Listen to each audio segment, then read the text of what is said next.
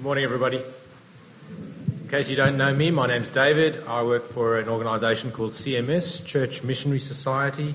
If you don't know what CMS does, we send missionaries to uh, all over the world. Uh, there are a few of these magazines in the hallway. I'd love you to take one and chat to me afterwards if you'd like to find out more. Kane and Abel, Kane spelt K A N E, is a Jeffrey Archer novel from 1979. Anyone read it? You're better people than me. I haven't read it, but I can Google. Um, and so the majority of people like me seem not to have read it. So it's, uh, it's about two men born on exactly the same date, uh, 18th of April 1906, uh, in different parts of the world. So Kane, he's a, he's a wealthy US uh, citizen and um, very, yeah, from elite family. And Abel is from Poland. He's born in absolute poverty. But he migrates to the US and uh, he's determined to reach the level of the elite. And as time progresses, their lives intersect and they become obsessed with destroying each other. So, one of the websites in summarizing the, the novel says this is, this is a story that deeply interrogates the complexity and ambiguity of human motivation, deception, and reconciliation. But the successful marriage of their children and their shared, na- their shared stake in their grandson's name symbolizes Archer's optimism about human, humankind's innate capacity for good, despite an increasingly unstable world. Well, that's Kane and Abel. Well, how would you uh, frame the story that's just been read from Genesis chapter 4? Cain and Abel, C A I N. We're going to be thinking about that now, and uh, we'll just ask for God's help. So pray with me.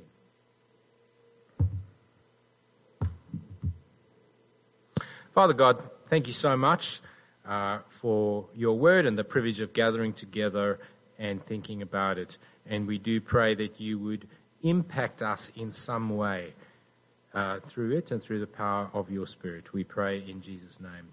Amen. So, uh, Genesis chapter 4, in case you've got a Bible close to you, it's on page 3 in your Bible. You, you might want to look at a couple of things that I refer to. We're told that Cain knew his wife, and um, in other words, they made love and they have a child. And we're told that Eve says, I have produced a man with the help of the Lord. It sounds pretty positive, uh, and it sounds like she's learned from a huge mistake that's been made in Genesis chapter 3. If you haven't been at church, this is a, a, a, sermon series on Genesis. So, been looking at Genesis chapter 1, chapter 2, chapter 3. In chapter 3, we saw how Adam and Eve rebelled against God, turned their backs on God, and failed to trust Him and disobeyed Him. A terrible mistake. But here she seems to be saying, well, I have done something. I've produced a person. I am going to bring about the blessing that you promised to the world through this person. Just like you created a man, I've created a man. That's what some of the scholars reckon from the nuance of what she's saying. And if they are correct, it would actually be very consistent with some things that reoccur in the Bible.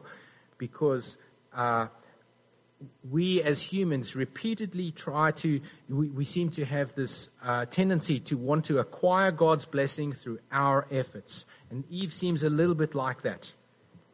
She's brought forth a person, and through that person, the world's going to be blessed. Well, she has another son called Abel, and then you might be a little bit more familiar with the story of the two brothers. And there's a lot in this account, and we only have time to reflect on a few things. Cain is a, a farmer, a grower. Abel is a grazier, a shepherd. And they bring some offerings to God. They're worshiping God. That's a good thing because even though they've been driven out of the, uh, the Garden of Eden, they still uh, are engaging with God, and it seems He wants to engage with them. But as we've, as we've heard, uh, the Bible says the Lord had regard for Abel and his offering, but for Cain and his offering he had no regard. That's verse 5. In other words, Cain's offering is not accepted, Abel's offering is accepted. Uh, I still have in my mind a picture from my, an old children's Bible that was in our house. Uh, and, and there's, a, there's an altar and there's smoke going up and there's, there's Abel sitting there worshipping God and then there's another altar and the smoke's kind of going sideways and then um, Cain is scowling at Abel. And it always puzzled me why is Cain's offering not accepted? Is it because Abel brings an animal and Cain just brings some fruit? Or maybe there's a clue here. We're told um, Abel, verse 4, brought some of the firstlings of his flock, their fat portions. And verse 3 says, Cain brought to the Lord an offering of the fruit of the ground. Cain brought some stuff, but Abel brought some of the best things. Uh, I think what we're being shown is that Abel's heart is right before God and Cain's is not. Uh, in fact, what they're doing is they're both doing a, an outwardly, outwardly religious thing. They're both worshipping God, but they've got different motives, different hearts. Only inwardly is Abel worshipping God. Cain is simply keeping up appearances, making himself look good to others, maybe even to himself. Well, how do we know for sure? Well, we know for sure because of his reaction, because of reaction after God rebukes him. Uh, God says to him, If you do well, will you not be accepted? But if you do not do well, this is in verse 7, sin is lurking at your door. Its desire is for you, but you must master it. Well, how do we know that Cain's heart is not right? Well, we can see that. Uh, he's angry in verse 5, and he's, he's, it says his uh, face is downcast, he's grumpy looking. But secondly, he actually ignores God's command to change, to change his ways. And then as the story unfolds, we see his disproportionate actions. It's so easy for us as Christians to uh, do the right thing or to do what is seen to be the right thing. Our presence here is an act of worship. Our praying is an act of worship or attending some event, some of the stuff that Emma announced earlier. My preaching is an act of worship. And God willing, many of these expressions of our of, of worship are an expression of a sincere desire to engage with God but they might also be sometimes an expression of insincerity. Um, how often do I find myself, myself uh, worthing, worthing, mouthing the words of a song, but not actually engaging with what I'm singing? Or maybe going to church as a box ticking exercise not actually wanting to stay, chat to people, or even be present. I don't know if you slip up like me. Maybe even you find yourself, you've just been to church and then you really go and blow it in, by something you say in your family context or at work. Does this mean our hearts are insincere? Well, not necessarily. Uh, you remember what God says to Cain? He says, If you do well, will you not be accepted? This is not outright rejection. In other words, the God is saying to him, Of course you're going to be accepted if you amend your ways. So, the way to test our sincerity is how do we respond when we realize what we're doing? Uh, when our, our sin becomes clear to us through what maybe God says in His Word or through what somebody says or, or even through our conscience. How do we react? if you do well, will you not be accepted? What God wants us to do is acknowledge our sin to Him and change direction. And that's what we'll be doing in, before we um, uh, participate in the Lord's Supper. We'll be acknowledging our sins to God. So I encourage you to engage with that prayer of confession that we'll say later. So sin is lurking at the door of Cain, but he must master it. It may be very difficult for Cain. He may have to do some hard soul searching. He might do some, have to do a lot of praying. It might take years, but he must do it. If you are anything like me, you will know that resisting sin can be really, really hard. There can be habitual patterns that we fall into that only through prayer and, uh, and through accountability and with solid strategies that we can, that we can break uh, those habits. But God promises, if you do well, will you not be accepted? But Cain doesn't respond. He does not master his sin. Instead, what he does is he slides into an abyss of violence, disproportionate violence.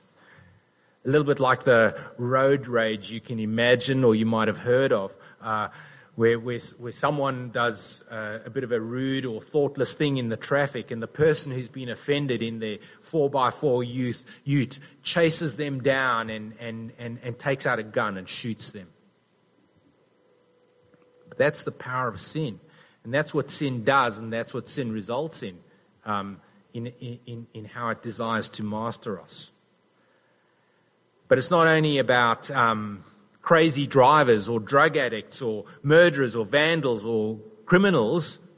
Uh, the same sin can lurk at our door, it can be lurking at our door even now, as maybe we feel hard done by or bitter, maybe in a family context or in a work context where we might be imagining some kind of psyche response or retort that we're going to give somebody. Um, and sin can nevertheless be very damaging. And it's very confronting how quickly the effects of sin escalate in the world. In chapter 3, what we had was Adam and Eve failing to listen to God, failing to trust His word, failing to acknowledge Him as God, and their relationship with Him is broken, and they get thrown out of the garden. In the second generation, with their kids, they are killing each other. And people have been killing each other since that day. That's the disproportionate effect and damage of sin. Aren't you amazed when you turn on the news and how you see nations waging, waging war and launching missiles at one another, taking lives? Uh, families are counted for nothing. People are tortured just to make a political point or prop up a certain ideology. And there are 27 wars being waged in the world at the moment. But how many wars are being waged in, a, in the workplace or um, in the family space. So clearly, the one who was promised to Eve, who would come and destroy the snake, the one who had brought evil into the world, that person is not going to come through Cain.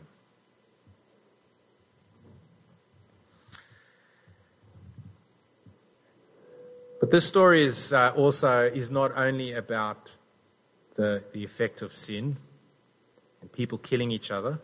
There's even more. Uh, one of the organisations that I support and uh, and engage with is this organisation, Barnabas Fund. Uh, it raises funds to support persecuted believers around the world. And the lead article in this edition of their magazine is called How Long? The Blood of the Martyrs Through the Centuries. And it's a, it's a survey of the persecution of Christians from the time of uh, the Roman Empire just after Jesus through to today.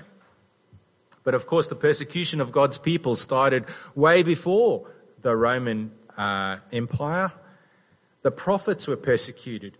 Uh, King David was persecuted. Moses was persecuted way back to here, to Abel. Abel was one of God's children, and he was uh, oppressed and persecuted and killed for doing the right thing. As Paul writes, everyone who wants to live a godly life will be persecuted. And it's so evident in the, uh, the ministry of uh, CMS, where we have missionaries in secure locations. They are secure locations because if it was found out what they were doing, there would be trouble. So Sam and Penny are CMS missionaries like that. They're planting a church for local believers in the Middle East. And amazingly, a little group has been gathering in their house for almost a year. Praise God. But it's a headache for us because this group is growing. Oh no. And what that means is we have to uh, figure out, or we have to raise funds to get a bigger house for Sam and Penny. And that's going to cost more. And all of this is because believers in that location, well, firstly, people aren't allowed to become believers, and, and, and certainly they wouldn't be allowed to meet together in a building like we're doing at church. So it all has to be cloak and dagger stuff, very uh, secret. Apparently, one of the believers in this group uh, has a wife who's not a believer, and she's currently blackmailing her husband for piles of money uh, and uh, threatening to disclose publicly that he's a believer if, she do, if he doesn't give her what she wants. So, this is the further disproportionate effect of sin, destroying human lives, and especially uh, making it difficult for those who belong to God. All here in this story in Genesis chapter 4. So, how does God respond? Well, firstly, he responds very swiftly and very justly. As in Genesis chapter 3, where he says to Adam, Where are you? Here he says to Cain, He says, Where is your brother Abel? Okay, it says, Well, I don't know. Am I his keeper? Ambivalent disregard for his own family. But God knows. He's seen everything. And he pronounces judgment. He's, he says that work is going to be even harder for Cain than it is for Adam. And Cain will be banished from society. And what does Cain say? My punishment is greater than I can bear, than I can bear. Today you've driven me away from the soil and I shall be hidden from your face. I'll be a fugitive, a fugitive and a wanderer on the earth. And anyone who meets me may, may kill me. He's kind of saying he knows that uh, he deserves a death sentence and that's what God is giving him. Um, and I used to think this was a, a self-pitying whinge from, from Cain. But apparently, if we read this carefully, um, there is a nuance here that he's expressing not only remorse and possibly regret, but maybe even repentance. He's acknowledging that he's done wrong. Um, and amazingly, God shows kindness to him. God says in verse 15, Not so. Anyone who kills Cain will suffer a sevenfold vengeance. In other words, God's saying, now hang on. Um, I know that humanity can go berserk at this point, but I'm not going to let it. There are going to be controls on the effects of sin. So God is showing grace by um, halting the, the, the potentially, potentially catastrophic uh, effect that sin can bring into the world. And he preserves Cain and Cain is able to have a family. Uh, and through that family, good things come into the world. If you, if you, if you look down from verse 17 and, and, and read about all the, the descendants of Cain, you see that there are good things that come about. There are um, there's there's culture, there's civilization, there's technology.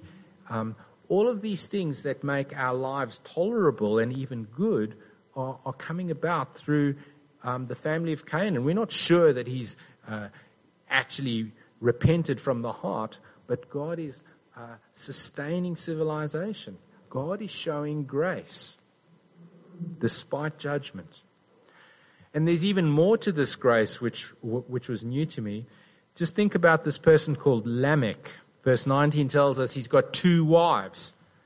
And uh, we're seeing there that already uh, women are being objectivized. But if we read about this little thing that happens uh, with Lamech, verse 23 and 24, Lamech says to his wives, Adah and Zillah, Hear my voice, you wives of Lamech, listen to what I say. I have killed a man for wounding me, a young man for striking me. If Cain is avenged sevenfold, truly Lamech seventy-sevenfold. I always used to think he had uh, delusions of, of grandeur and his own self importance. But I, I've learned that what he's doing here is he's appealing to a, a, a system of, of justice. I don't know if you noticed that he didn't murder somebody or in, this person in cold blood like, like Cain did. What he's doing was what, what we might call manslaughter. He killed somebody in self defense.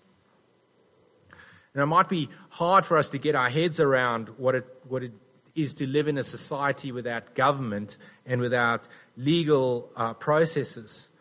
But as I said before, it, it would be easy to uh, imagine how society would be crazy, how there'd be indiscriminate uh, revenge killings back and forth. One of the things that makes our lives tolerable in the world where so many people uh, are sinful, and even ourselves, we, we commit acts of sin, is the fact that our sin is controlled by a, a law and government and that wrongdoing is controlled by a transparent due process. That is also a manifestation of the kindness of God. How, how beneficial it is, it is for us that God is so gracious to us that we can actually live normal lives. Again, I reflected on this in the, um, the, the, latest letter of uh, another missionary family uh, from CMS, Derek and Susan uh, a couple of months ago in their country, there was uh, a whole lot of rioting because the pages of a certain holy book had been allegedly uh, insulted, possibly burned. And um, this rioting and, uh, and, and the arrests that followed were, was, was to um, bring these uh, alleged blasphemers to justice these Christians that had been framed. And um, often that happens in this particular country.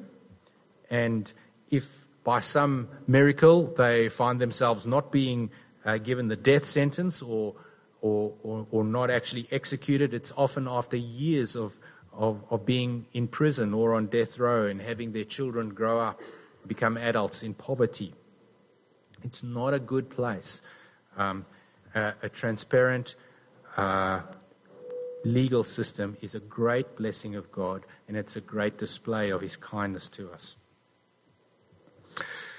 So there's a lot of grace in Genesis chapter 4, and especially as we circle back to Eve right at the end. We're told that Adam knew his wife again, and she bore his a son and named him Seth. For she said, God, God has appointed for me another child instead of Abel because Cain killed him. Remember at the beginning how uh, it was suggested that uh, she was saying she had done something. The nuance here is changing. She's saying, God has given me something, not I have done something. And, and the son she has given me is to replace Abel, the second born. Now, if you know anything about second-borns in the Bible, um, you know how firstborn sons often equate to our efforts and the natural order of things, human effort, but second-born sons or worldly nothings often equate to God's work and God's promises and God's grace. So, what, what's happening here is that the second-born or Abel is, has been replaced by a third-born, and God is going to bring his blessing that he promised in Genesis chapter 3 into the world by his effort, by his work, not human effort. We're told in uh, verse 26 to Seth also a son was born, and he named him Enosh. And at that time, people began to invoke the name of the Lord. So, in this civilization that is growing and developing from Adam and Eve, a civilization that has many good things, that has legal controls, within that civilization, there is a community of believers, even a community like we find ourselves in here, people uh, being nurtured and growing in grace and experiencing God's grace, and most especially in the one who would um, be descended from Seth, the one we know as Jesus, and the one who would become uh, the snake destroyer. The Bible makes it really clear that Jeffrey Archer's optimism about humanity is naive and incorrect we don't have an innate capacity for good. Left to ourselves, in fact, we will just spiral into uh, catastrophe and disproportionate violence. But Cain and Abel from the Bible are showing us something different. They're showing us that God's still in control, that He is persisting in showing grace to the world and grace in the way He chose through His Son, Jesus. So, why don't we pray? Father God, thank you so much that you are in control, that you show us grace in so many ways, grace that we don't even realize is from you. Thank you that despite a world which in so many ways is still in rebellion against you, in, in, in which in so many ways still has so many uh, manifestations of sin, you are preserving your people like you preserved the family of Seth and through whom um, a community of believer, believers was established and through whom you brought your son Jesus into the world. Father, as we continue to trust Him. Please help us to resist the sin that lurks at our door. And may we turn to you in repentance and faith, regardless of the cost to us. So we pray in Jesus' name. Amen.